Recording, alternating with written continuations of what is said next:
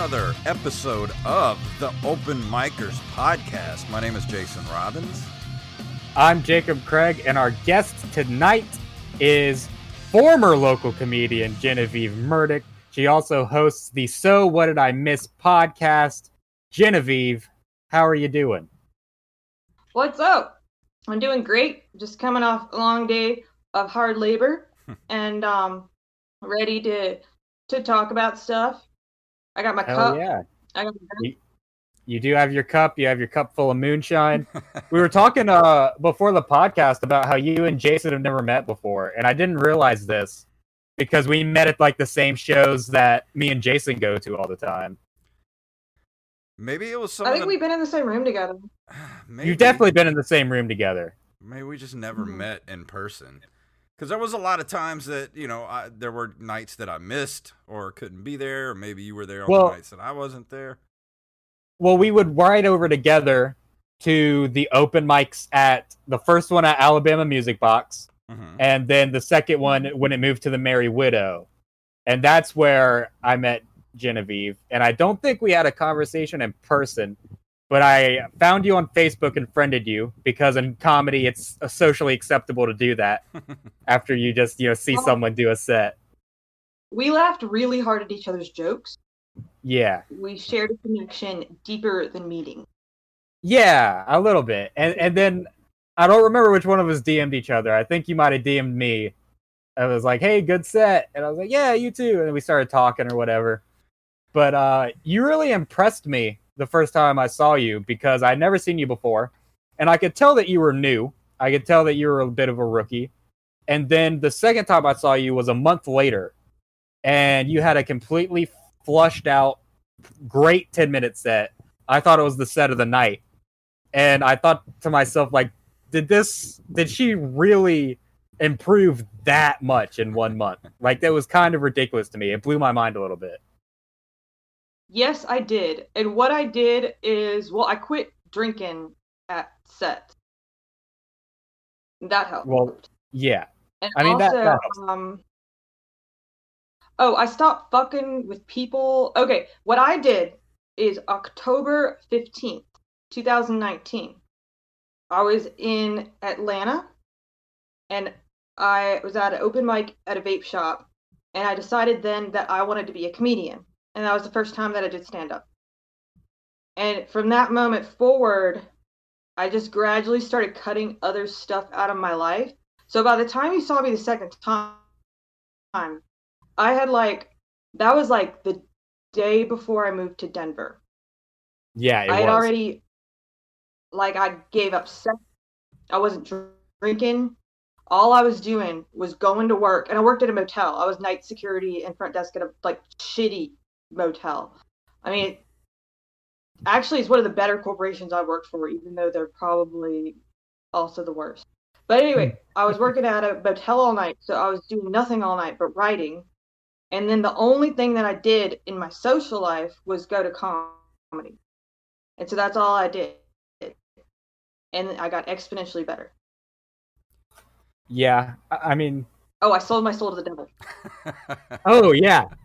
I mean, that's what I was thinking because as just, I know the Mobile scene because that's that's where you uh, were before you moved to um, Denver, right?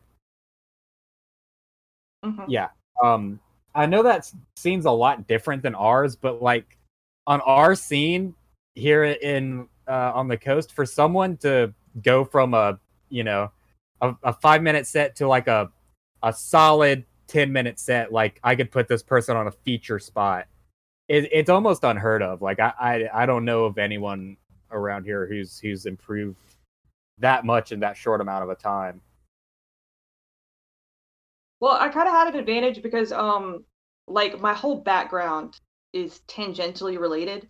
Like, by the time I started stand up, I've been podcasting for a long time, so it's like I speak humorously off the cuff.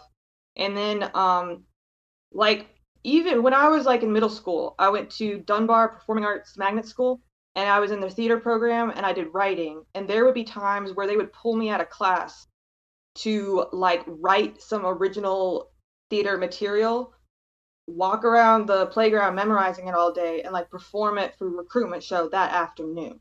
Hmm. So I had that. I also had like performance poetry, which I've been doing for many years. And so it's like comedy was just like it was like a new writing performance project for me. Um and also it's like I had enough stage experience that's like I am not like a lot of people I notice when they start comedy, they get discouraged, like they have a horrible, embarrassing, humiliating night and they cry in public and then like they don't come back for a few weeks. Like the difference is I cry in public and then I'm back the next day. Yeah. So that's just how I've always been with my performance ethic. So comedy was like it was a new challenge for me. It was like a writing thing that was difficult. It was a new way to write, but still it's like I know how to apply all of my practice skills, all of my structure skills. Like I got I, I didn't know until like a year ago that I wanted to do comedy at all. And then like once I did I just realized like this is just a combination of everything that I've learned my entire life. And it just like makes Yeah. Well, so it was kind that- of a, a natural progression. having that theater background helps too because I've told a lot of people that uh, you know I'm an actor and I have a lot of actor friends and stuff and people that friends that are actors that want to get into comedy but have asked me you know how do you do it like wh- what what's your advice and my main advice is is if you can act then you and you can write you can do comedy uh, if you're funny you know because it's very very Yeah. close to acting. You're just basically writing your own script and performing it. So if you can memorize lines and funny ways to say things then you can get up in front of a crowd for 5 minutes and do comedy. It's not that hard. It's just that initial first getting up there and doing it because if you don't get a laugh that's the discouraging part. But you know if you're lucky and you kind of get that first chuckle that's where that spark hits and you're like ah i can do this i got a laugh out of someone Right. I always tell people that it's like losing your virginity or like Yeah. it's like breaking your hymen. like, you know, you can fuck with it and worry about it and take a long time to break your hymen, or you can just like like take off your pants and sit on a fence yeah and bust it open. And that's the only way to do it. You just gotta fucking do it. Like I can't tell anyone how to do comedy because it's like your jokes come to you from God. So like I can't tell you where the jokes are for you, you know? Um, but you just gotta do it. And then you do it again. And then you do it again. Mm-hmm. Yeah. I think Sometimes the pro- it sucks. It does. I mean, it's definitely a grind. Like, I, I feel like the problem a lot of people have is that they do it again and they do it again, but they do, they become complacent. It's like they're just going through the motions and doing the same shit. And like, they don't, they like, they grind physically by showing up, but they don't grind at home when Yeah. you're alone in front of a computer or a notebook, writing your shit, thinking about the last time you did your set. Did this what get a laugh? How big of a laugh did this get? Can I make it get a bigger laugh? I feel like uh uh most comics I know don't do that, man. I think it comes down to the difference between Den- being in Denver and being in Mobile is that like there's so much competition here. Like there are Mhm. so many people that are really really good and there are so many people who completely outside of any logic like just devote their fucking life to this shit like it's a cult and they're just Yeah. open micers and I mean and that's how I am. It's like it is a religious thing for me. it's addictive It doesn't make any sense. I burned down my whole life to come do this, but like, I I I think some of it's leading by example too. Like if you do the things that you're talking about, and you get better, and then they have to compete with you. But I think the complacency happens in these smaller scenes, which are like really cool and interesting. But the complacency happens when um when like the lifestyle isn't ingrained, I guess. Yeah Yeah. That's It's I think it It's the way happens when you That's actually the Yeah. biggest thing I miss um, with all this COVID shit happening is going out of town. Like me and Jacob Yeah. going to different, even though we've had some nightmare scenarios, I still would much rather go to a new town to where I know none of these people have heard my jokes. And that's another thing why, Yeah, you know, that I don't like doing the same open mics all the time is because, you know, I I have different sets that I can do, but I have maybe a 30 minute solid set at this point, but they can only it's the same people every week and they can only hear your jokes so many times before they know what you're going to say. So trying to get out of town and winning over a whole different audience, like that's the fun to me. That's that's what I live for. I love going out of town and winning over uh, entirely new audiences. I've been doing that during the pandemic. Um, like my first book show was like probably like a little over a month ago. Um, so like two months ago in Denver, like people started having started once we realized that COVID wasn't going away. Mhm. Um, bars can't really open. Um, people started having these cool like backyard mics or warehouse mics or like uh drive-in mics and shit all over Colorado. And um, so I started going to a random ass backyard mic where I didn't know fucking anybody. And I just like showed up and like was a good audience member and like had a sharp set. Like I wasn't rusty because I didn't like let myself get rusty during the I just didn't let my Yeah. Um I actually wrote one of my favorite new jokes on the bus ride. I take three bus transfers to get to this fucking place because I live in Aurora. It's all on the other side of town.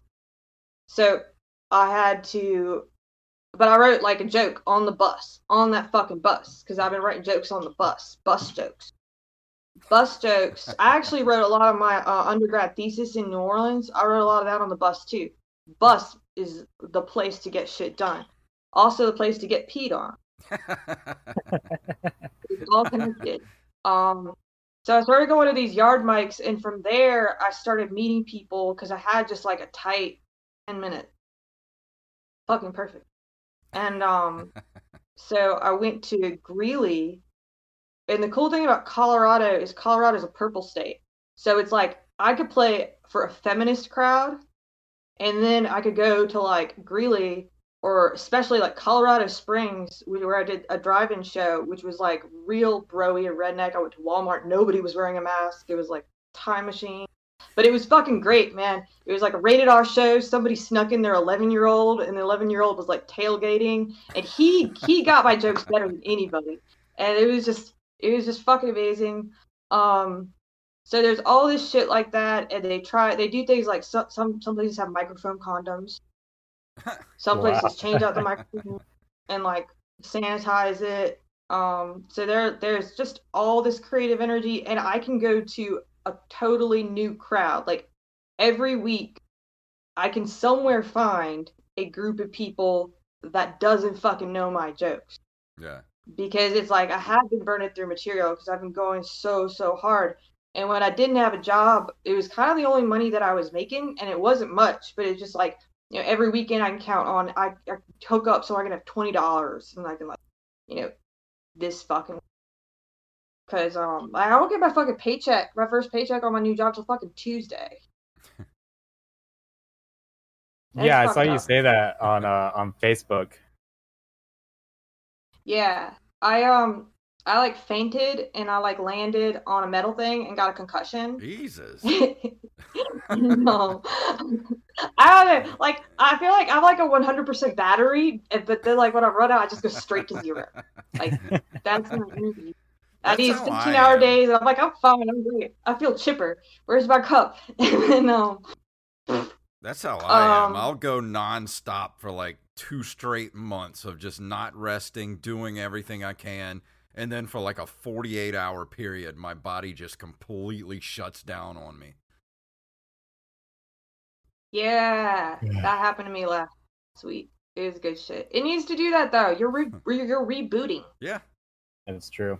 So you talked about um you had uh, been podcasting before you started doing uh comedy. How long have you been podcasting for? Um, probably like three years. Well, probably a little longer than that. I my first foray into podcasting was about 2015. Um, I did a few interviews. Also, I've done some more like academic kind of projects with podcasting. Um, so it's a medium I've been fucking around with for. That's cool. I love podcasting. It's ninety percent of my life is doing podcasts and listening to them. That's pretty much all I do is listen to podcasts Yeah. and produce podcasts. I think that's what So- helped me too with uh, the the public speaking aspect of um, comedy because I come from a musical background too. Like I don't mind being up on stage, but I was always the drummer, like hiding behind a drum set. I never, you know, had to get up in front of people by myself and just talk. And I think that you know I've been podcasting since 2012, and um, I've done like five, six shows at this point, and that's helped a lot. So if anybody, that's another as- avenue that people could take is to get used to talking. Is just start a podcast about whatever. I mean, it, Yeah, it- it's a medium that you know anybody can do it. Yeah. And honestly, comedians are tailor made for podcasts to host them and to be on them. Yeah, Because I mean, before we did this, I guested on you know half of the podcasts in town. Mhm. So and, I mean, I had a little bit of experience just going on and, and trying to be funny and just being myself and talking. And it's like every famous comedian now, except for like fucking Jerry Seinfeld, has a podcast. Like fucking everyone Yeah. has a podcast, Yeah. dude. And you kind of have to to stay relevant every day. That's true, especially like Twitter and shit. yeah. Um, Yeah. Like, I don't want to be a girl on Twitter. Like I'm not a girl on Twitter. I'm not a girl on Instagram. I'm a podcast. I'm a brand. Yeah. Yeah. And so that way, like when people interact with me, and it does get me interacted with less. Like every once in a blue moon, I like put my tits up in there to get more interaction. like if I'm gonna put out a podcast the next day, I'll do a titty Yeah. pic the day before, and then like everyone's like watching from a titty pic. See, Yeah, and then me uh, too. next week I put out actual content. Jacob, you need to start showing your boobs more on our Twitter so that you can we can start. Uh, yeah, some- I really do. Uh, what so people are gonna like miss this episode and then just see like a down shot of my and not understand why. big hairy boobs. It's happening. We're gonna get kicked. I don't off. even have hairy boobs, man. I got like little wisps of hair. Like the carpet does not match the drapes, you know? Oh, they're like mine. He's smooth. Like a yeah, just little wisps of hair, you know? Suck on a titty, just get that little hair in your mouth. Ah. Ah, Hey, it's a real problem, okay? I have Burt. Like you've never had a Reynolds titty hair in your mouth. I have Burt Reynolds chest hair, so if I if I tried to do a titty Do shot, you? it would just look like like Burt Reynolds. I don't believe you. I don't believe you have Oh. chest hair. I'm sorry. I don't I'm gonna either. get- You're gonna have to prove it. Look at it. Oh wow!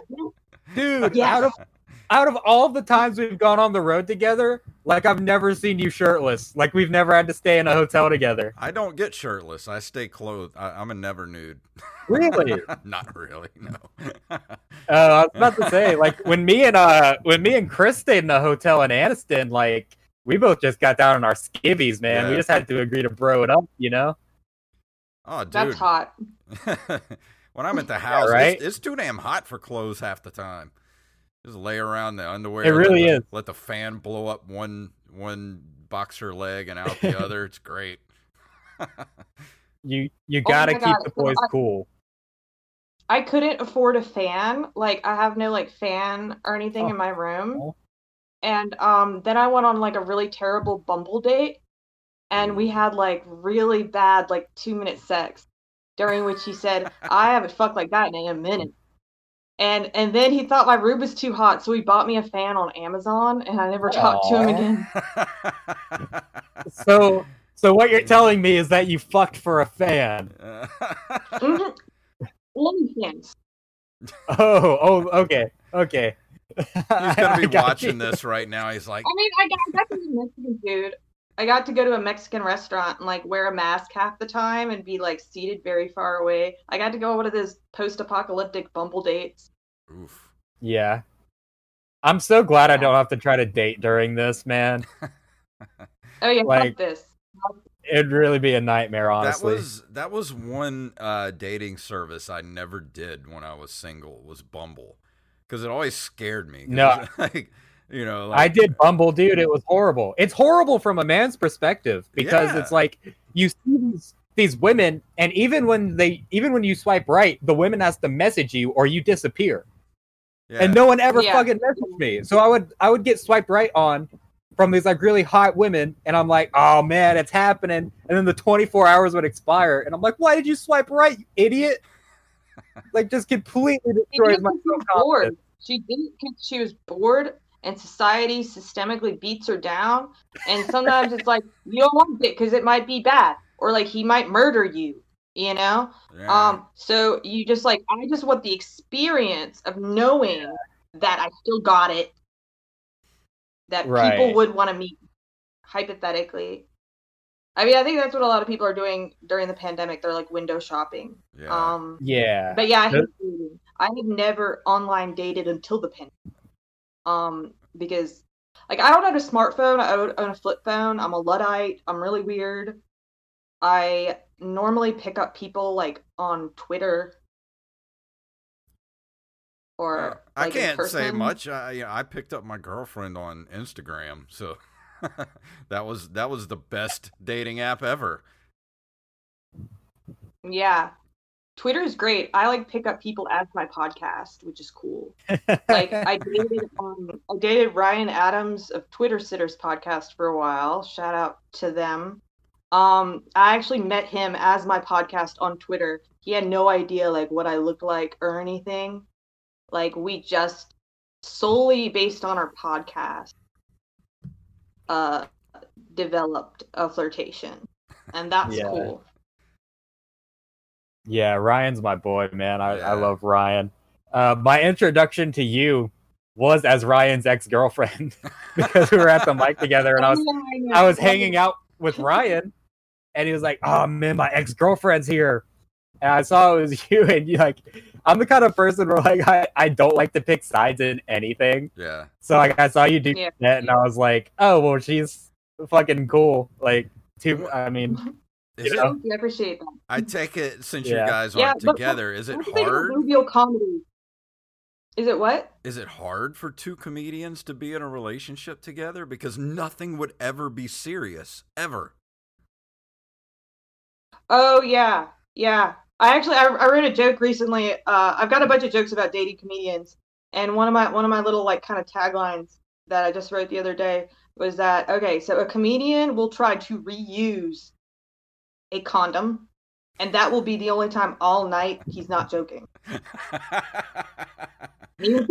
You're, you're like looking at him like, oh, it's a hilarious gag. Yeah. You're uh. trying to put that back on, and then you're like, oh, you are seriously. because the, the thing is, is like I'm we both have 50 cents in a bank account. I'm never serious about anything. I just I I'm broken as a human being. I I can't be serious about anything. And I have gone too far. Like with my girlfriend before where I've upset her because I just go too far with joking and I'm like "Ma- I should dial yeah. this back a bit. You know, like I- I'm I can be really mean You realize sometimes like and not mean it. has feelings Yeah. hurting them. yeah, I mean that's Like, me like every day. every okay. day. Yeah, Other artists don't do that. Just comedians. Yeah. Yeah. You know? I kind of, I halfway wonder if I'm gonna get in so much trouble. I wonder if I'd be happy if I was dating a comedian, like happier, because like that, I mean, was my dream for so long. It's like I just want to date another comic. But would it be a competition though? Because like, would you get jealous if like she just I would 100. percent like rocked a room and then you go up after her and just completely shit bomb the place and like Yeah, would you get I- jealous I mean, me and my girlfriend are so competitive now. Like we can't play board games together. We can't because it'll start a fight. And I feel like if she was a comedian and she ever did better than me, I would be so jealous. I just, I, you're right. I don't know if I could do it. what about you genevieve would you get jealous if you had a comedian boyfriend that was you know way funnier or you know rock like i said rock the room and then you mm. bombed like would you be jealous of something like that Um, I mean, I, I don't, I don't, no, no, no. Well, okay, I have a lot of experience as like an art girlfriend. Mhm. Um, which is Mm. like, Okay. like I used to date musicians and I would be like they're roadie, you know, carrying up their shit. Um, I actually I had like my longest relationship in Mobile, the guy that like I almost married, that like I fucking blew up this engagement basically to get to this transformation point in my life right now. But anyway, uh, he had a really great band called Sock Hop Stallions in Mobile. If you ever get the chance to see them, they're fucking great. Hmm. But um, he was kind of a jealous guy in general. But like when he would do his shows, it's like I would be his roadie and like look after him and like carry his drums up the stairs and shit. And and then like during his show, I would get to dance with every boy that I wanted to dance with. Because I, I was like the hype man. I would get people dancing. So it's like he was able to put aside his jealousy for that situation because it's like he wants people dancing at his show. Because most of the time, especially in Mobile, and especially in Mobile like five years ago, um, I think the newer generation is more dance friendly. But like there have been times where it's like you can't get a crowd dancing. And so that's what I would do for him. And so I look for guys that will kind of do that for me. And I've experienced it. I don't know. I've dated a lot of comedians. Um like I will say like with me and Ryan, I don't think that we would have worked as a comedian couple. And that's just our two personalities. Like I'm not even talking shit. Mhm. Um I also dated Alfred Ward for a while though. We had like nasty falling out. However, one thing about me and him, we always respect each other in an art forum. We met each other through um through performance poetry. And so it's like we're used to respecting each other in that forum. We've done writing workshops together. It's like even though it's like me and Alfred have more reason to be competitive with each other than me and Ryan do, but me and Alfred just have like this established I guess barrier to where it's like even when we fucking hated each other in Mobile in our personal lives, we're still like rooting for each other when we're on the stage if they're Yeah. doing you know the other person's doing good. Um so I think it just depends on the vibe. I think it is difficult. I think a great example of this is recently um Megan Thee Stallion.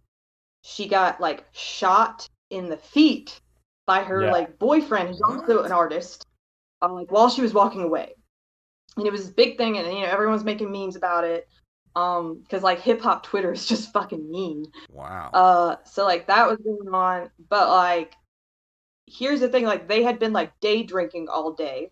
Megan Thee stallion has a very sexual persona. They're in a situation where business is mixed with socializing. So all day they're day drinking she's kind of like the hotter badder bitch in the relationship. She's like the big star. Mhm. she has to kind of like flirt and schmooze with everybody. By the end of the night he's jealous and pissed off. They're fighting. It doesn't even matter what they're fighting about. It's just they're two artists who've been mixing networking and drinking by the pool Hmm. and socializing in business all day with each other in their little relationship. And it ends with him shooting her in the fucking feet. Jesus. and I think that like it just I, even though I you know will never know all the details of that situation. I mean it that's that is a good example of like what can happen. People get like raged at each other. Um so yeah, I don't know how to overcome that. It's something I think about because here's the thing like I don't have time for a social life. So I can only fuck comedians basically. and I'm not trying to like fuck all of Denver because I just got here. Well, that's sort of Um, the, but it's like it's inevitable. well, that's the sort of the life of a, a person in entertainment too. Uh, you know, me coming from a musical background, like my social life was, you know, the the Yeah. music and Going to going, shows. yeah, going to shows and stuff like that. And um, I still don't think I have much of a much of a social life because even now, like the only times I go out, uh, even before the pandemic, the only time I go out is to go to open mics or things of that nature. So Yep. that really kind of is my social life.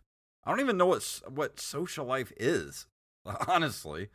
Like, what is social life? I really resent it if um I have to like wash my hair and like shave my legs and put on a dress for something other than being on stage.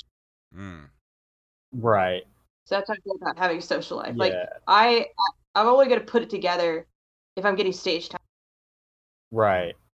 That I'm also only gonna put on a dress if I'm getting stage time. you should. uh, you should have respect for yourself. Show those titties. yeah, I, we we loosely debated me and my girlfriend. We decided I'm gonna be my my daughter's first birthday party is gonna be carnival themed, and we decided that I'm gonna dress up as a clown. Yeah. But I was narrowly almost the bearded lady, narrowly. But oh, I can see it. not to traumatize her. I That would be cool. Actually, you know, you look really pretty in eye makeup. Thank you. I get that a lot. Really? No, I mean, you would. You would. And you kind of have like a natural blush. You have great coloring. Thank you. I, I look like a children's coloring book. you are. You're pretty white, man. You, you need to get out and get some sun. No, I'm pretty comma white. Thank you. Pretty and white. That's right. He's a pretty. But, uh, But we should uh we should get into our top five list for tonight, fellas. Fella and lady. Our top 5 Mhm. is top five evil corporations I've worked for. Uh it might not be a corporation, just could be like a shitty job you have. Uh Genevieve, we'll start with you. What's uh what's your number five? My number five. Oh God, I forgot even the order. Okay, I'm just gonna say. Um, I was an independent contract entertainer at Barely Legal in New Orleans Mm. from like Ooh. 2000 to 2015. And that's fucked up because like the pay structure is fucked up because independent contract work is fucked up. It's not fucked up for the reasons you'd think. I Yeah. I like the job. Um Really? but there, there are some sketchy things about independent contract Yeah. that like they just fuck you over, like it's exploitative. Um oh I did get fired for getting fat. What? Oh no. That's a conversation that stays with you forever. Oh my gosh. Like also because it's barely legal, you know, um I had this weird complex through like all my mid twenties where I thought that I had expired. Like I thought that Well, it's kind that of was over like I was over. it kind it's kind of implicit in Huh? the name as well. I mean, it's it's a cl- place called Barely Legal, Yeah. so that implies you know like eighteen. Well, hold on. if you know anything about the porn industry, all of the barely legal porn stars are 32. So Yeah, well. Oh yeah, dude, I, I've been twenty one since I was sixteen. Oh no. So yeah. I mean, I would imagine that would be the worst job ever just because you have nasty dudes that look like me and Jason gawking at you. No, I don't know. I actually I kind of specialized in dealing with like the uh well, y'all aren't even that ugly compared to what I dealt with. Um, Yeah. Not that ugly. Yeah. very flattered. uh, but I specialized in dealing with like the disabled, overweight, and hideously deformed. Mm. I have very Okay. long legs. I'm very flexible. So, um, really, really, really obese guys, they appreciate it if like you can like look them in the eyes and like find what I would always do. I find something beautiful about every person, so that I could look them in the eyes and compliment them without it being bullshit, because they're used to bullshit.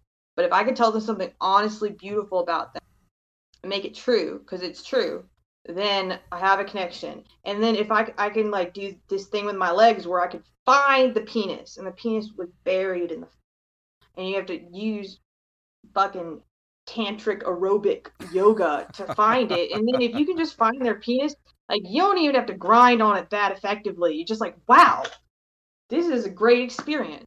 Yeah. And so I made money doing that. Well, that Man, I wish someone God. could find my penis.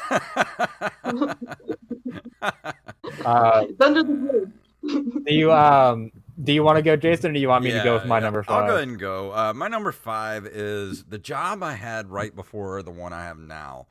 Um, I am a, a graphic designer by trade, so I um, I got a job with a t-shirt co- local t-shirt company, and uh, was told that I was going. They already had a graphic designer, but she was supposed to be going off to college, and I was going to be taking over her position which was going to be awesome because I'd be able to work from home. But um, when I got hired on and started working, they made me start um, doing the actual screen printing um, of the t-shirts until she left. Uh, you know, until she left, And two months later, she was still working there, and um, I basically had the worst bosses I've ever had in my life. They were um, they hated what they did. They needed to just not do that work anymore. They hated the people that worked there. They made my life miserable every single day I went to work. I would wake I would go to sleep crying at night because I didn't want to go to work. I would wake up crying in the morning. I I I just wanted to die. Like I got suicidal because I hated my job so much. I lasted 2 months at that place and it was by far the worst place I've ever worked at in my life. I'm not going to say the name of it, Wow. but it was uh, it was hell on earth for two solid months. That sounds horrible, man. Yeah, it was terrible. What about you? What's Uh, your what's so- your number five? Yeah, my number five. Um, it's a little weird because I can't say the name of it because I I signed a contract that said if I say anything even slightly negative about this company, that they will sue me for slander. And it's that kind of rule, like those kind of rules that like this whole company, it, it's uh it's online writing, right? Like I've been writing online since I was 14 years old, and I've since by the time of 17 I worked my way up to where I was getting paid for it. Mhm. And so I've been trying to get on this company for years, the entire time I've been writing. It's like the biggest entertainment writing company in the world. If you're an entertainment writer, you want to write for them. I'll tell you guys who it is after we after we wrap. Okay. But um it's just the I read the agreement before I signed the contract and that's I imagine something a lot of people don't do, but it was literally Nazi Germany type rules. Like Hmm. stuff like you can't write anywhere else while you're writing for us because we're afraid you're going to leak trade secrets. Like if if a What? website that you write for after us does anything similar to what we do, we'll sue them because you stole our trade secrets. wow. And That's I'm like- standard. Like usually it's like you can't publish something super similar somewhere else. yeah, But, like I can understand if it's the same stories. Uh, but I mean, like entirely different stuff. Like while I'm writing for them, I couldn't write for anyone else. And you know what? I'll sign that contract any day of the week if that's paying my bills. But I made three dollars a month because the pay scale was you get one dollar per a thousand people that read your shit. So every month, three thousand people read my shit, and I got three dollars for those three thousand people that read my shit. that's awful. So, yeah, and, and it's like just the editors were horrible. Like they were, everyone was so hard to work with. Everyone was stealing ideas out from under you. Uh, just a really shitty place to work, and they can get away with it because they're essentially the Amazon of online writing. Wow. But uh, well, what's uh, what's your number four, Genevieve? I guess since you mentioned Amazon, I'll just go ahead and say Amazon. I worked at Amazon warehouse. Yeah, That's one of my many jobs where they've tried to like control when and I can and can't. Which is like a lot of my jobs for various different reasons. wow. Um, which I I have a theory that that's how you become a billionaire is you set up a structure where at the lowest level your employees aren't allowed to go to the bathroom. Jesus Christ. And that's the only way to create a productive enough supply chain that you can succeed. Um, Amazon was bullshit though because like they um they set up all they set up every warehouse they set up the way your schedule functions and the way everything functions to maximize on how much they can rip you off within like the local state laws and shit. hmm So it's like they would have me working like three or four hour shifts just so they didn't have to give me any breaks. Wow. And then I would have to go home after. And that's like all I that's like it. Like I just drove to Theodore to fucking work for four hours. Um but I I didn't experience a lot of financial opportunity in Mobile. So I was willing to accept that bullshit. Yeah, that's insane. Especially considering I, I work at Pizza Hut right now. I take a shit every day. Even if I don't have to shit, I hold it for work. Save on uh, Because I that's got toilet my my paper at period home. to go. Oh yeah. Um well I was doing while I was doing cable guy work, I got my period, and it's like a man job. A man job, you can't go to, you can't like stop a job to go to a bathroom. Like Yeah. you work out of a truck. There's no, um, uh, that shit was so bad. Yeah. Oh no. Yeah, I wish I could take a shit. Never shits. Yeah. I mean, that's like my only break because I work part time, so they're not required to give us breaks or lunch. So I'll like just go take a shit and then like when I get done, like just make myself some wings and shamelessly steal from the company. Because what are they gonna do? Fire me? I, I don't need the job. yeah. But They uh, need you. They do need me actually. I'm about to be promoted to manager after working there for two months. Jesus, I'm not eating there. Nice. Yeah, don't, dude, don't. Especially if I'm making your pizza. Well, what's what's what's your number four, Jason? Uh, my number four is uh, I used to work. I don't even know if I should say it, but I, I'll just go ahead and say it. I used to work for the the Hard Rock Cafe. Um, yeah, and it was one of those jobs where they would work you to death for very little money. And um, I would work sometimes, you know, 12, 13, 14 hour shifts and get a five minute break. And it's Wow. like when, and, and to go get a smoke break, you would have to go all the way across the casino to go outside through the employee area and it would take you 10 minutes to walk that far. So as soon as you get out there, you get like two puffs on a cigarette and then have to run all the way back to go back to work. And I would get like one break a day and like a 12 hour shift. They wouldn't let you have anything to eat. You had to pay full price for your meals. Um, and it just, it was awful. I think I worked there for like four months. My first day there, um, uh, I was coming in for the night shift, and I, this was my like my first or second day, and um, the guy I was working on the grill with told me to go to the back and the the walk-in cooler and grab uh, a slat of steaks, and they would get their steaks in like these big boxes, and you just bring the box up and load up, you know, the drawer underneath with all the frozen steaks, and just take them out as you need them. So I go into the cooler, and the day shift manager is in the cooler. Somebody had been in there before me and dropped some shredded cheese all over the floor. Dude started screaming at me that I had done it and and needed to clean it up and all this shit. I'm like, dude, this is like my first fucking day, and you're screaming at me. And I went and told the manager, and they didn't do anything about it. And yeah, I lasted like four months at that job. Yeah. I mean, I, I hear a lot of bad things about the Hard Rock, so that doesn't surprise me at all. Yeah, it was terrible. hmm Um, actually, my, one of my ex-boyfriends, he was a street juggler in New Orleans when I was a stripper.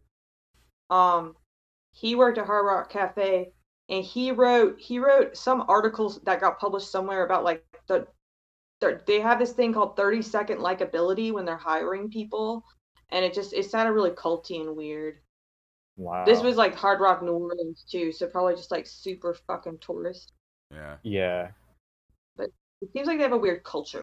Yeah, it was. It's Yeah, def- they definitely had a do. weird vibe working there. Like there was definitely like, you know, the clique of people that had worked there together. And as an outsider coming in, I was definitely not welcome.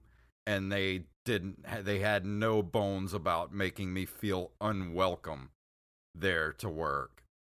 And I remember Yeah. my, what my first night too. They tried to send me to Ruth's Chris Steakhouse to get a left-handed frying pan. I'm like, how fucking stupid do you think I am?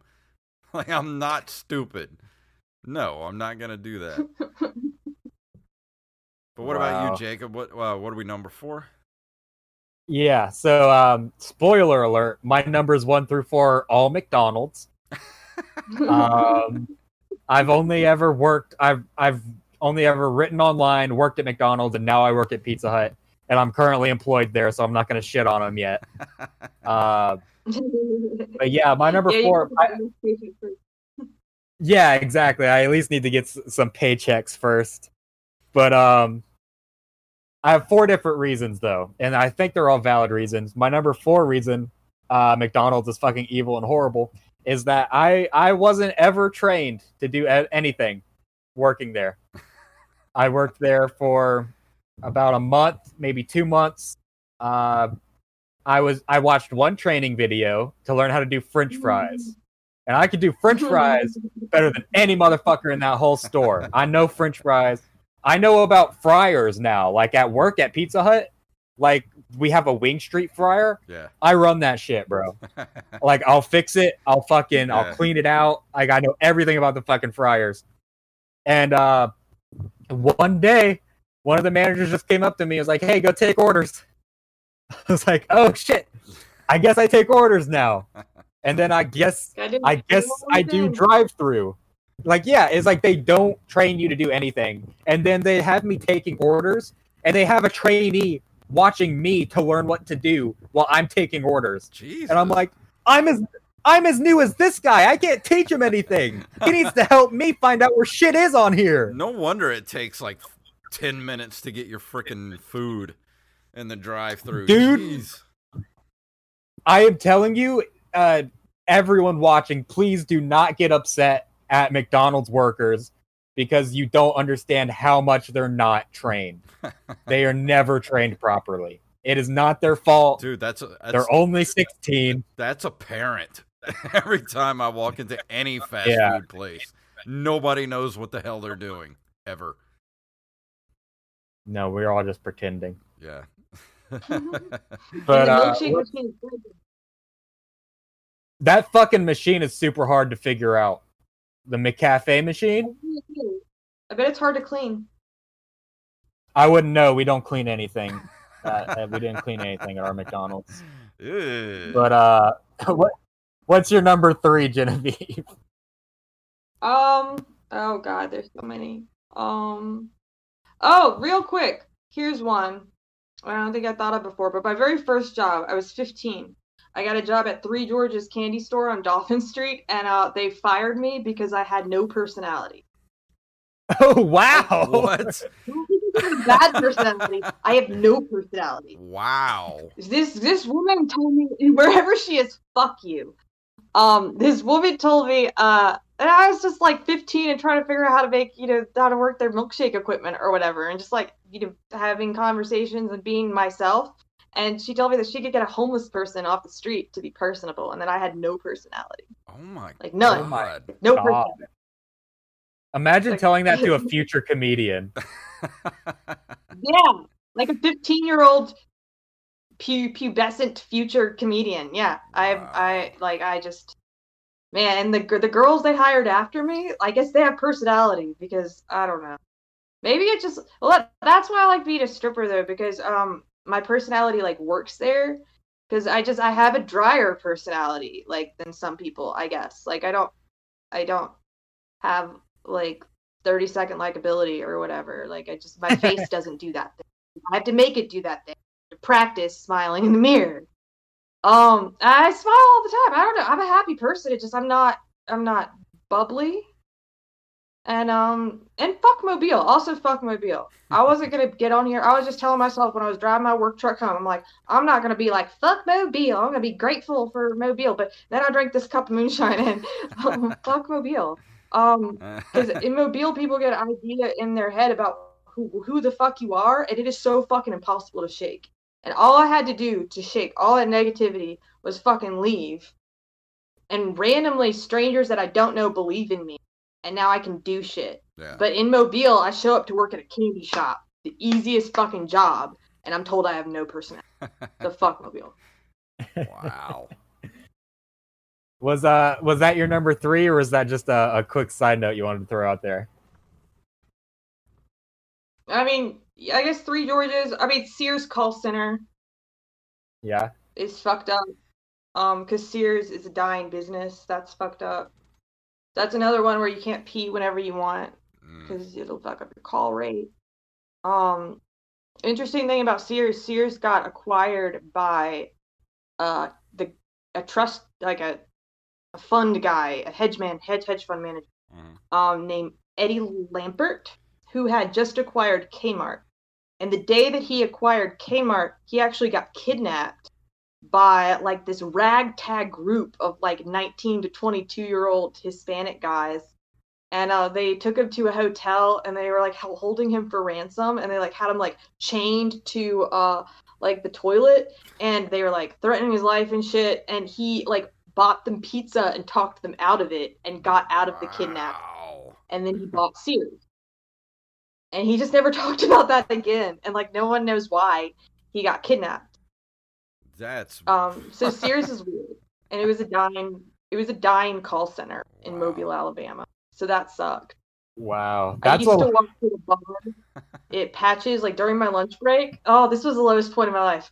Uh, so I was engaged to marry a shipyard worker, and I was working at Sears, and I hated myself, and I had an 8 p.m. curfew in my relationship, so I couldn't even get into comedy or anything like that. I couldn't do anything. So just hated myself. So I got really into drinking secretly.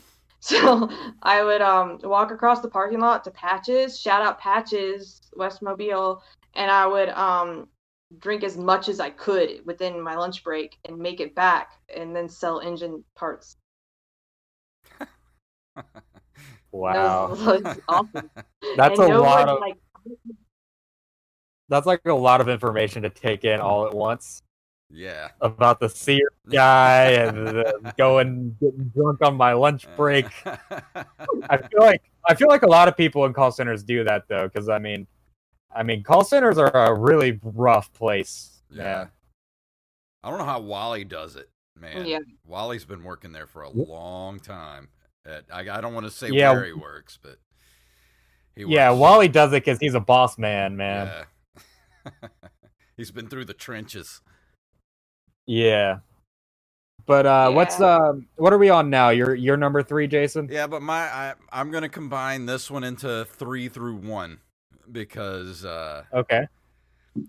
uh, being a musician and being signed to Universal and Imprint Records, um, which was a label that was uh, uh, Imprint was a uh, small label made by um, Todd Harrell of Three Doors Down.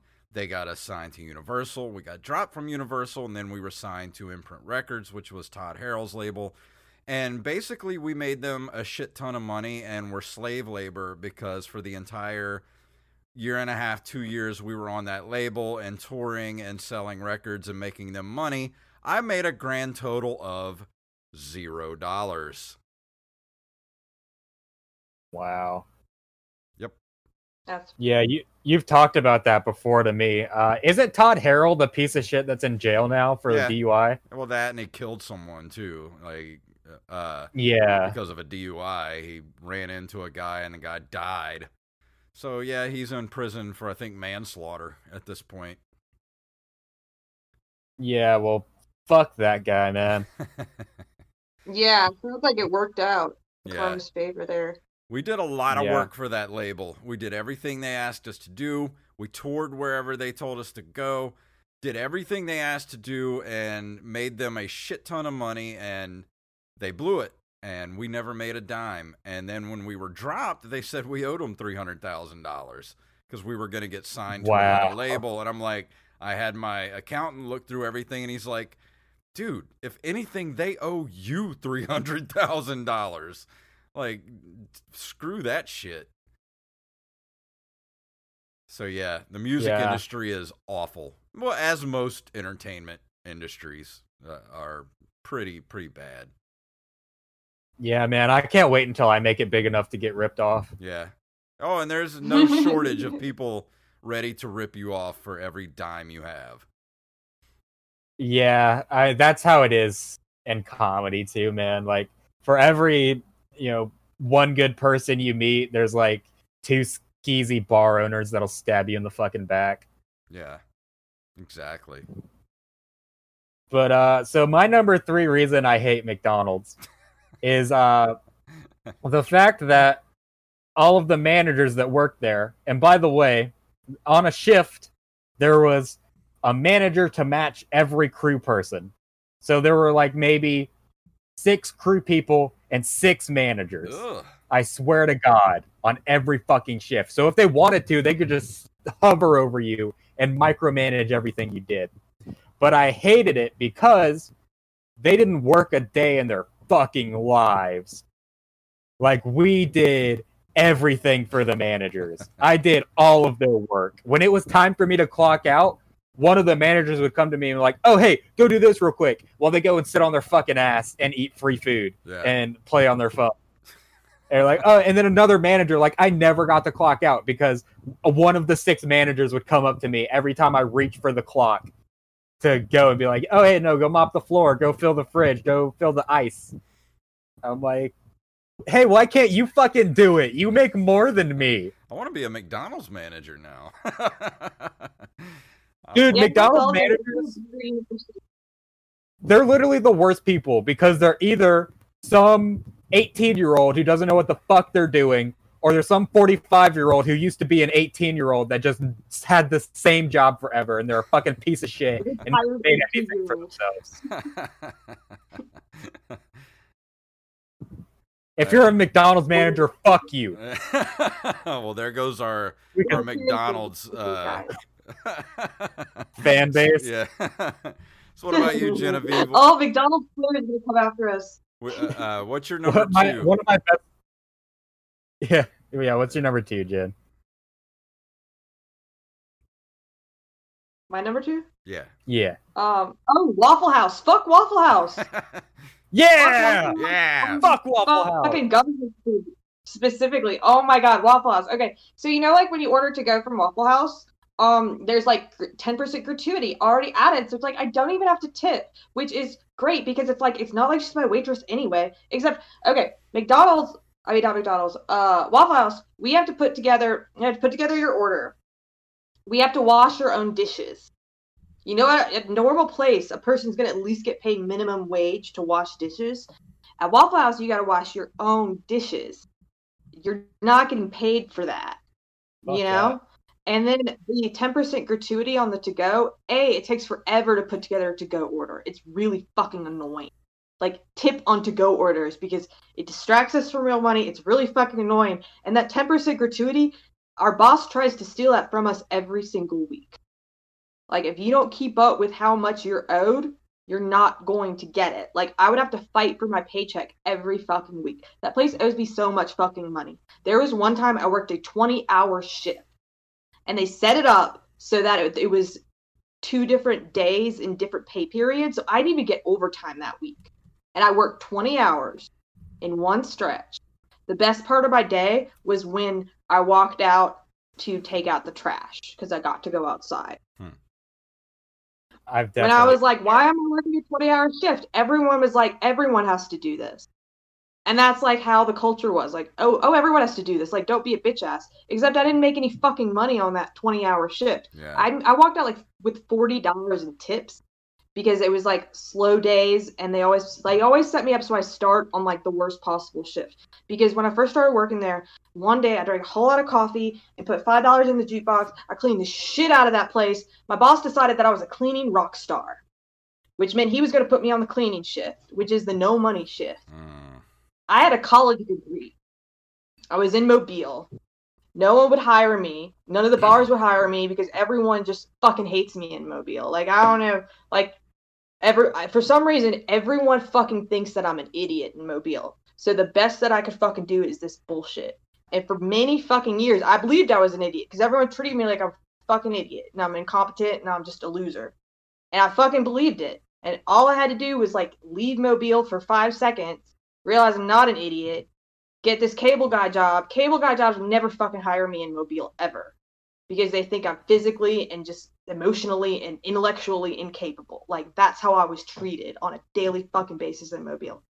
And I don't want to totally shit on Mobile because there are some great people. There's great Mobile's an eclectic place that you know made me what I am, and I got a lot of support there too. But just the just daily assault on my personhood I feel from Mobile. Like I'm still fucking bitter about it because I go somewhere else and I see how easy it is to not get treated like you're an idiot. Yeah. And fucking Waffle House on Government Street treated me like I'm a fucking idiot. They owe me money. I'm never gonna see it. They made me sign some contract too. Probably I'm not allowed to talk shit, but you know what? Fuck them. They have an exploitative system. They don't adjust your paycheck when you make less than minimum wage. They don't adjust your paycheck. You have to fight the boss for that money. Wow. You have to fight him for minimum wage if you don't make more than that with tips. And it's just, and fuck that fucking boss. I wish I remembered his name. Yeah. It was one of those names that starts with T Y, like Ty Ty. I don't think it was Tyrone, Ty something. But fuck you, fuck you. I still You know like, who you are, Tyrone, possibly. I I still like to eat at Waffle House though. But you know, it, it Jason Waterfalls works at Waffle House, and that's all you need to know about that place. They they will employ the the scum of the earth. Mm. No offense, Genevieve. I'm glad you're you're not there anymore. Maybe I was the scum. That year I was the scum. That was the year I got like Yeah. fired for being a stripper for being fat. So I was. Oh no! Was you you went from stripper to Waffle House waitress. That's like the farthest from It was the roughest fall. Because like when you're when you're when you're at a strip club, if someone fucks with you, you could punch them in the face, and it's Yeah. okay, it's acceptable. But you can't do that. Waitressing, I can't be a fucking waitress because I just Yeah. oh yeah, that's I frowned upon at most myself. restaurants to uh, punch your Most customer in the them, yeah. face. yeah. But uh, my number two, because you you said that your one through three was being a musician, right, Jason? yeah, pretty much. Okay, so my number two reason that I hate McDonald's is because one of my managers actually got me physically burned. And it was entirely his fault. hmm. And so what happened is I work surrounded by 16 year old girls. I mean, surrounded by 16 year old girls that have no fucking clue what they're doing. And one of the 16 year old girls dropped a packet of maple syrup in one of my fryers. I don't know why the fuck they were by my fryer, but they were, and they dropped it in there.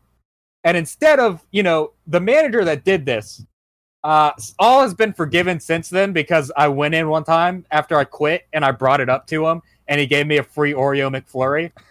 So all's forgiven. Water into the Uh, but uh, this guy, uh, I went to college with him, so he's only a year older than me, and he's a manager at McDonald's. And this genius, instead of draining the fryer, just puts a fucking metal cover over this hot fryer. Hmm. And I don't know that he's doing this. Like, I'm working my ass off. I'm working three different stations, and I need another fryer. And so I try to pick up this metal cover, and the handle isn't hot, but the handle's broken because everything at McDonald's is broken. and in, in almost slow motion, it just turns the entire thing and burns the fuck out of my arm Mm. right here. And I thought I was gonna have to go to the hospital because it looked like a fucking third degree burn. And that was one of the worst days of my life, to be honest. You should get free McFlurries for life after that. I should. I tried bringing up bringing it up to him again, but he was like, "Nah, man, that's all I can do." So I was like, "All right, well." you know he can do more. He just doesn't want to clean the big flurry machine. Yeah, basically, he ba- he basically doesn't want to spend two seventy five to buy me a McFlurry because he burned the fuck out of my arm, and I didn't even say anything to anybody. Hmm. You should have said something. If you said something, you would have recourse. Well, if I said something to the general manager, you'll understand why I didn't say anything to the general manager once we get to my number one. but I want to know your number one, Genevieve. My number one. Um. Oh god. I feel like I've already done my number one, so these aren't really in order. Um, but another person that I worked for who didn't let me go to the bathroom was Michael Bloomberg. Um, I Fuck did Michael canvassing Bloomberg. work for him. You know what? Fuck him. But at the same time, it's like you wouldn't believe how many Bernie supporters made enough money working for Michael Bloomberg that they were able to take care of themselves through the pandemic. And so you know what? Like he's my number one on this list, but also it's like he's kind of responsible for my livelihood right now. Because like I when I first moved here, that was the first job that I got. And um I was working like 10 hours a day, going door to door, preaching the good word of Michael Bloomberg, handing out those fucking flyers everyone threw away. And uh, at one point, like at the height of it, because they kept giving us raises for like going harder and like going to the bathroom less. Like, how long can you hold your pee for Michael Bloomberg? And I was like, like as long as it takes. Like I'll pee myself a little bit. Like everybody else is. So um, at the height of that, I was making thirty dollars an hour that last week that I was doing it. Wow. Wow. Michael Bloomberg drops out of the room. That job ends, and then immediately the pandemic happens. So all the money that I made, like I got, I think I only really worked like three weeks before I was unemployed up until two weeks ago. I was unemployed aside from comedy. I was making no money Mm. at all.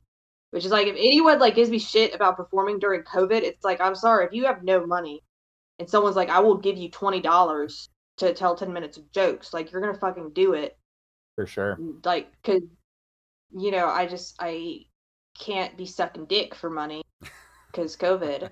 Yeah. So, comedy, obviously.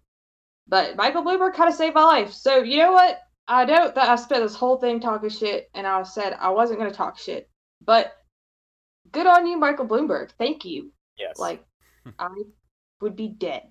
leave it to Michael Bloomberg to put a price on how long you can hold your pee. Yeah.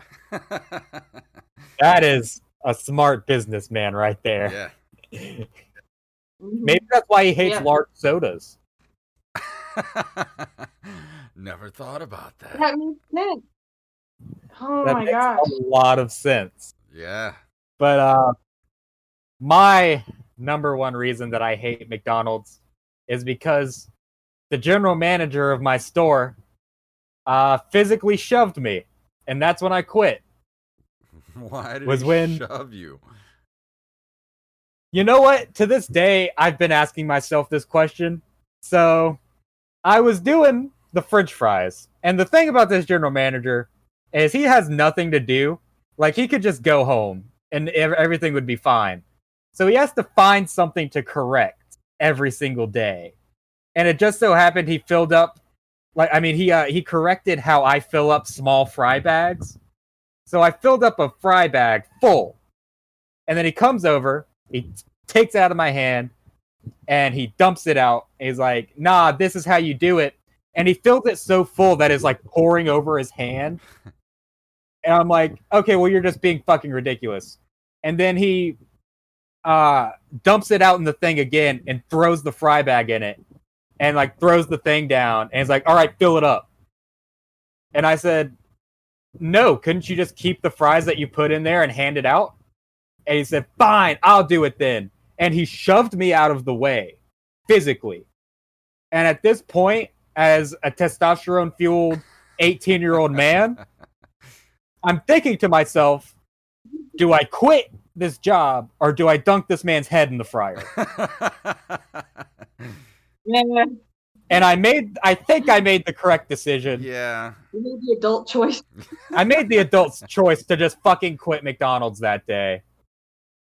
Because can- once someone physically shoves you, like that's when I walk out. Like you physically put your hands on me, it's over. Like I'm not fucking dealing with that. I've worked restaurant jobs before, Yeah. but I have never worked fast food. I don't think I would last a day, honestly.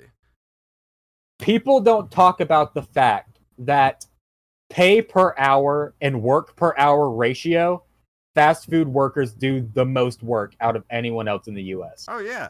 I mean, I hate it when people say you're just flipping burgers because it's like no, like flipping burgers. That's you're you're doing everything. Yeah. I mean, even at Pizza Hut, I make fucking minimum wage and I do as much as the managers are doing. Like, yeah. I do every single thing. Let's just And it's not like it's a job that's unneeded because think about how unhappy you would be if there was no one to hand you chicken McNuggies, you know? yeah. I would cry. I would really cry.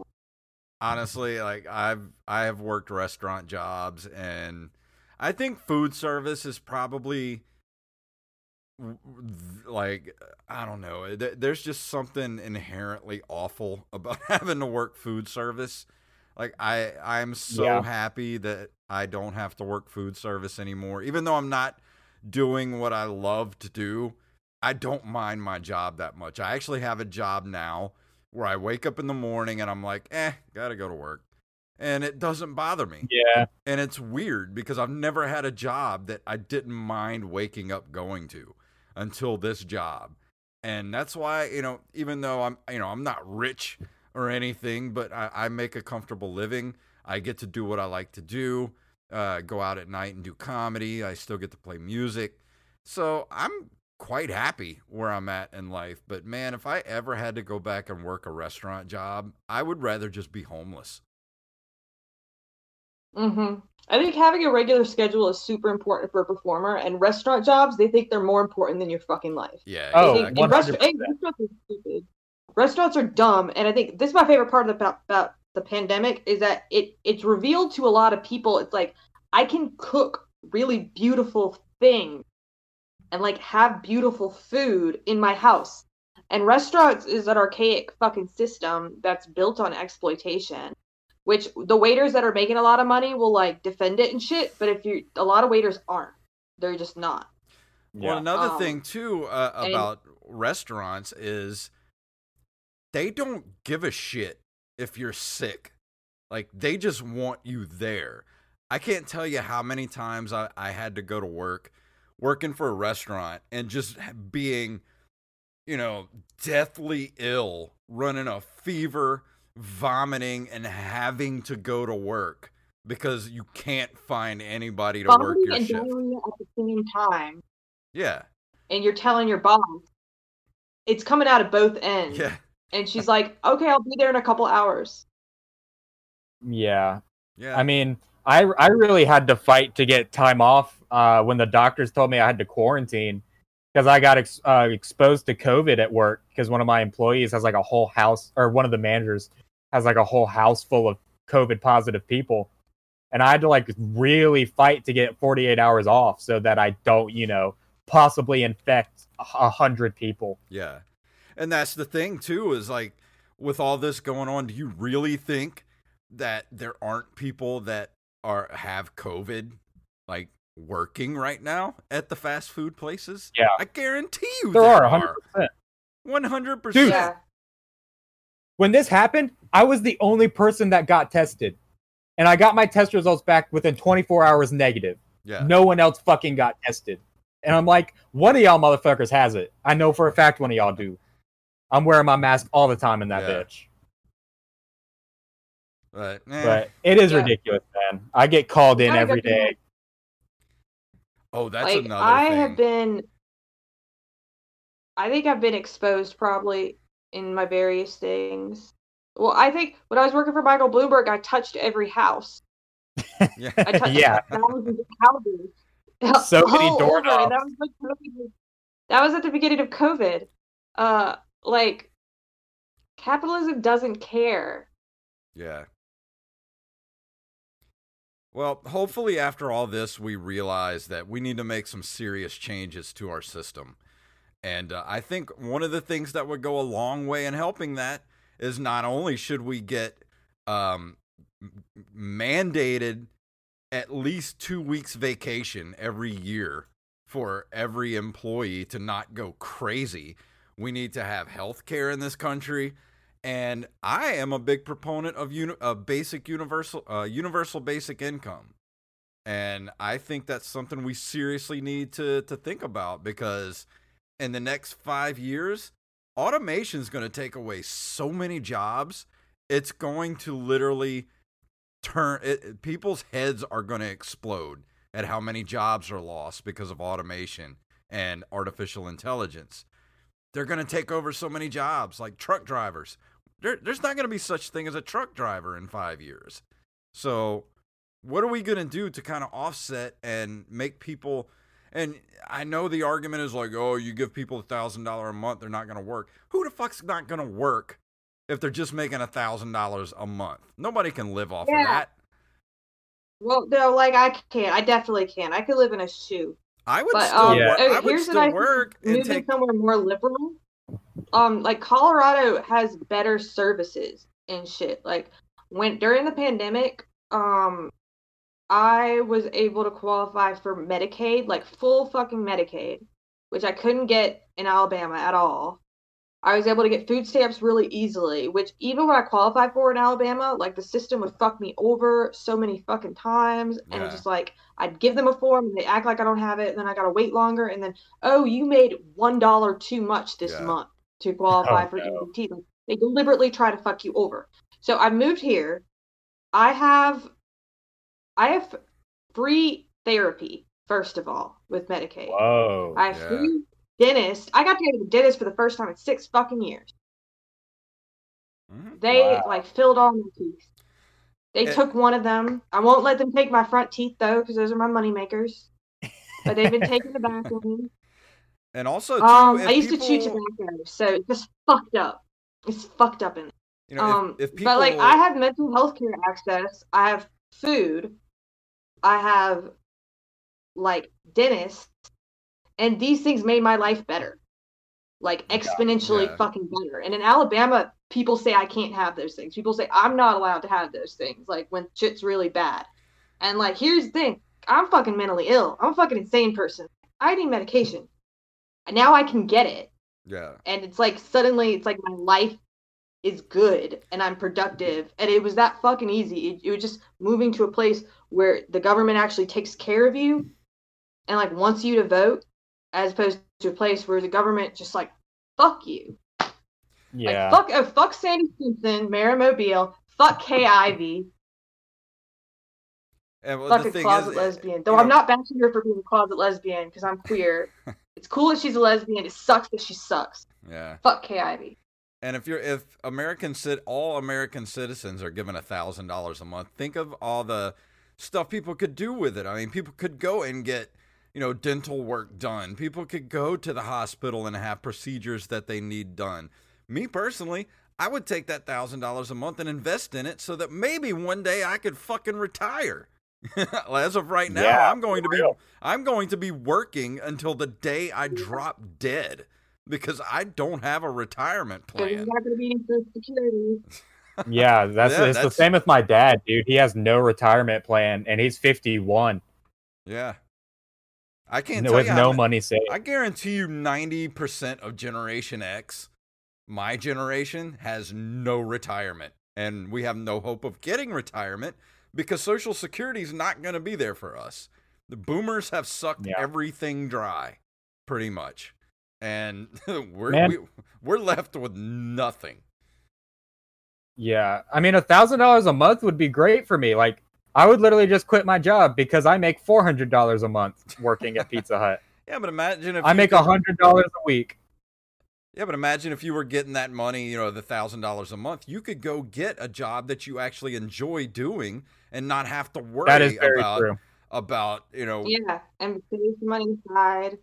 Not have to work fucking like Yeah. a billion hours a week and not have a life. Yeah. And then not be able to do shit. there's more family time there's gonna there would be more uh, artistic endeavors people want to start a business you know a thousand dollars goes a long way to starting your own business uh, and you know just all Yeah, that kind of stuff that people don't want to think about because all they think about is well who's going to pay for it the taxpayer like you realize you're going to get a thousand dollars too right because you're a Yeah. taxpayer like i don't know about you if the answer was Mexico, we would have it already. Yeah. Uh, but actually, we're we're going on a hundred uh, an hour and twenty minutes, so we need to kind of get this thing wrapped up. So, uh, Genevieve, thank you, thank you, thank you for coming on Yeah, this show. Thank you and so much. uh, I'm sorry we never you got to having me. actually meet in person, but hopefully we will one of these days. No, never do. Pandemics are gonna last forever. Yeah. Hell yeah. I really think that this is just the new normal. like this is uh, it. Uh there will be no well no, I'll probably travel. I guess I've already are, are y'all doing comedy in Mississippi? What's going on with that? Uh, yeah. Um, Uh, It's extremely hard to get booked. There's a couple open mics. yeah. Uh, if you want to make any money off of it, you can't really. Yeah. That's um So, um, Yeah. tell everybody. I'm making like a really small amount. tell everybody where they can find you on the interwebs and your podcast as well. Um, so what I miss podcast, uh, with a capital D on the what? So what I miss podcast. Uh, I'm on SoundCloud. I'm on you know all the things also. Um, like Podbean and Stitcher and Apple and stuff. And um, I'm on Twitter at SW I, DIM podcast. And I am on Instagram as the same thing. Um, I do comedy. I am gonna be in Centennial, Colorado tomorrow at 8 p.m. at Finn McCool's. If that's happening, everything changes day to day. yeah. Um, Yeah. it all changes day to day. Uh, you can find me in somebody's yard doing comedy. Well, if you're listening to this and want to hire Genevieve to come tell jokes in your yard, uh, hit her up. Just look for So What Did I Miss podcast on all platforms. And thank you so much, Genevieve, for coming. Yes. Uh, just a side Thank note for all of our listeners, uh, we're gonna drop our Patreon uh, by the beginning of the month. So August is gonna be our first month for Patreon subscribers. Uh, we're gonna just look out for that on Facebook, and man, we'll keep you guys updated. You know. Yeah, um, like like, just keep us updated on everything. Uh, this weekend, this is probably going to drop Saturday morning. So uh, if you're listening to this Saturday morning, the Frets for Pets is going on this weekend, and um, we just talked to Mark Simmons a few weeks ago. And uh, you just go on to Facebook, look up Frets for Pets, and um, there's going to be stuff going on all weekend. And you can donate to, to help the doggies and the kitties and all that stuff and um, you'll see videos from me, Jacob, uh, most of the Coast comedians, a lot of the Coast uh, musicians, and all that kind of stuff. So keep an eye out for that this weekend, and please, if you have some extra cash, please help out the uh, the local animal shelters and all that kind of stuff. So I'm gonna go ahead and play our music. Um, and if you would like to send us an email, it is openmicerspodcast at gmail.com. You can follow us at Open Podcast on uh, Twitter and um, at on Facebook too, Open Micers Podcast. So let's go ahead and get out of here. Thank you guys, and we will see you next Thursday.